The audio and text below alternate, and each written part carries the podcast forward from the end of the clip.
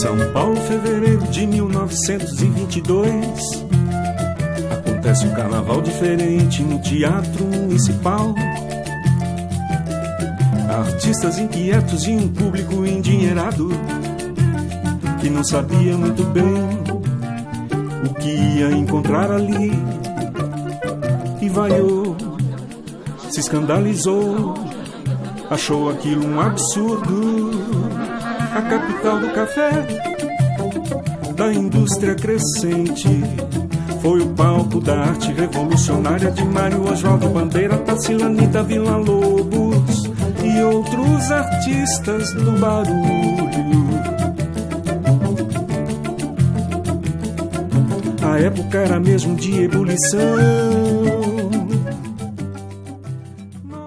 Olá, bom dia! Seja bem-vindo, seja bem-vinda a mais um episódio do Poema de Domingo. O nosso podcast também está nas plataformas de áudio. Siga, curta, compartilhe.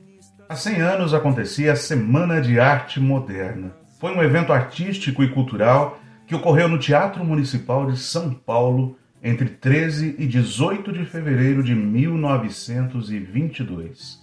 A proposta era apresentar uma nova estética artística para todos os campos das artes.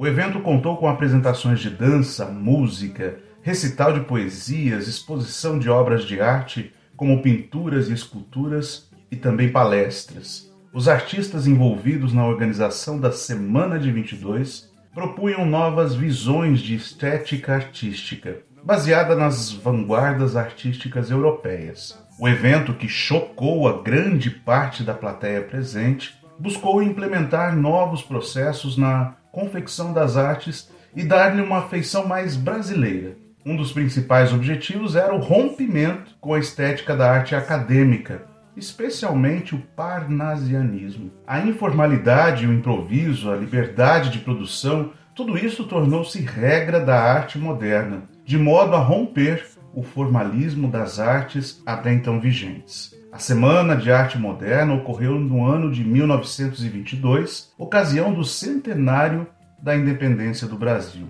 Esta festa motivou alguns dos artistas a repensarem a identidade nacional e a buscarem criar algo mais brasileiro. O Brasil, nesse período, passava por diversas mudanças políticas, econômicas e sociais.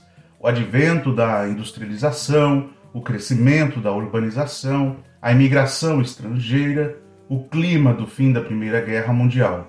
Todas essas transformações motivaram os artistas a buscarem uma nova imagem para o país, que lhe acompanhasse a modernização. Boa parte dos artistas precursores do modernismo, que pretendiam criar essa nova figura brasileira, tiveram sua formação em universidades europeias. É através destes círculos acadêmicos que eles se inspiram nas vanguardas e buscam implementar seus princípios na arte brasileira. Apesar de procurarem criar uma arte autenticamente brasileira, a inspiração principal de suas ideias veio da Europa. A Semana de Arte Moderna contou com a participação de alguns artistas, dentre os quais Mário de Andrade, Oswald de Andrade, Graça Aranha, Guilherme de Almeida, Heitor Villa-Lobos, Tácito de Almeida, Di Cavalcante, Guiomar Novaes, dentre outros e outras. A recepção do movimento gerou duas reações. A da crítica, que condenou tudo que foi apresentado, chegando inclusive a comparar os artistas com doentes mentais e loucos. E a do público, que, desconfortável e insatisfeito com o que foi apresentado, ignorou o movimento modernista. A Semana de Arte Moderna se tornou um marco cultural para a arte brasileira, apesar disso. Suas ideias tornaram-se regras na academia brasileira, principalmente por influência das revistas, movimentos e manifestos que após a Semana de 22 surgiram. A semana cumpriu o papel de divulgação da arte moderna, que por sua vez cultivou o terreno para a consolidação de uma revolução artística e literária que tomou forma após 1922. Dentre os pontos altos da Semana de Arte Moderna se destaca o poema de Manuel Bandeira, intitulado Os Sapos. O poema foi recebido com vaias pela plateia e se transformou em um dos maiores ícones do movimento revolucionário que proliferou em todo o Brasil. durante um outro evento de abertura das comemorações do centenário da Semana de Arte Moderna, a declamação de um poema surgiu como uma provocação à inclusão das pautas do outro sexo e constitui uma paráfrase ao poema de Manuel Bandeira. Com vocês, As Sapas, de Celeste Leite. Juntos propondo que o Brasil se voltasse para dentro, para sua riqueza enorme e singular. Caminhando graciosa, sai da névoa, em silêncio, a sapa andarilha, a luz a resseca. Dores profundas a cercam, recorda o, so, o sapo boi. Dores profundas a cercam, recorda o sapo boi. Você foi porque quis. Não fui, foi, não fui. A sapa tanoeira, condoída com o veneno, suspira. Não é paranoia, nem mistificação. Vede como Pazárgada, onde comandam os sapos cururu. Que arte! E nunca rimam com outro sexo. A nossa trova é boa, separa o joio, faz rimas com redes de apoio. Vai por noventa anos que nos foi dada a norma. Reduziu sem danos a voluntariedade ao voto. Clame a saparia, anuncie o certo. Nada de espinhos ou veneno, a nossa melodia é rap. Retruca o sapo cururu da beira do rio. Nada de rupturas ou protestos, a nova regra já foi dada. Clama em assinte o sapo tanoeiro.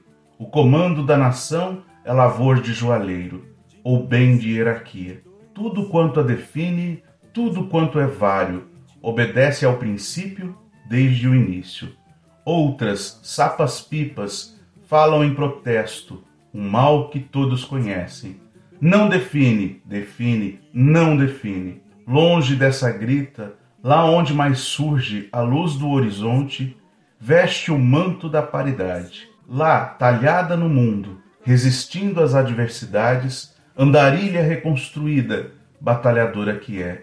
Une pela dor as diferentes nações, longe do conforto da beira do rio. Um bom domingo, uma boa semana e até a próxima. Tchau, tchau. A época era mesmo de ebulição. Nossa república oligárquica, os coronéis no poder, começava a ser questionada. Comunistas, tenentistas lutavam por um Brasil diferente. Campo das artes os modelos ruíam. Um a um, demolidos pelas vanguardas da Europa. E aqui também crescia um desejo forte de afirmar o Brasil como polo de criação não só de imitação. Tarsila, Anitta, Bandeira, Mário Oswald Vila Lobos. Juntos propondo que o Brasil se voltasse para dentro, pra sua riqueza enorme e singular. Antropofagia, nós índios nos nutrindo só do que o europeu tinha de bom.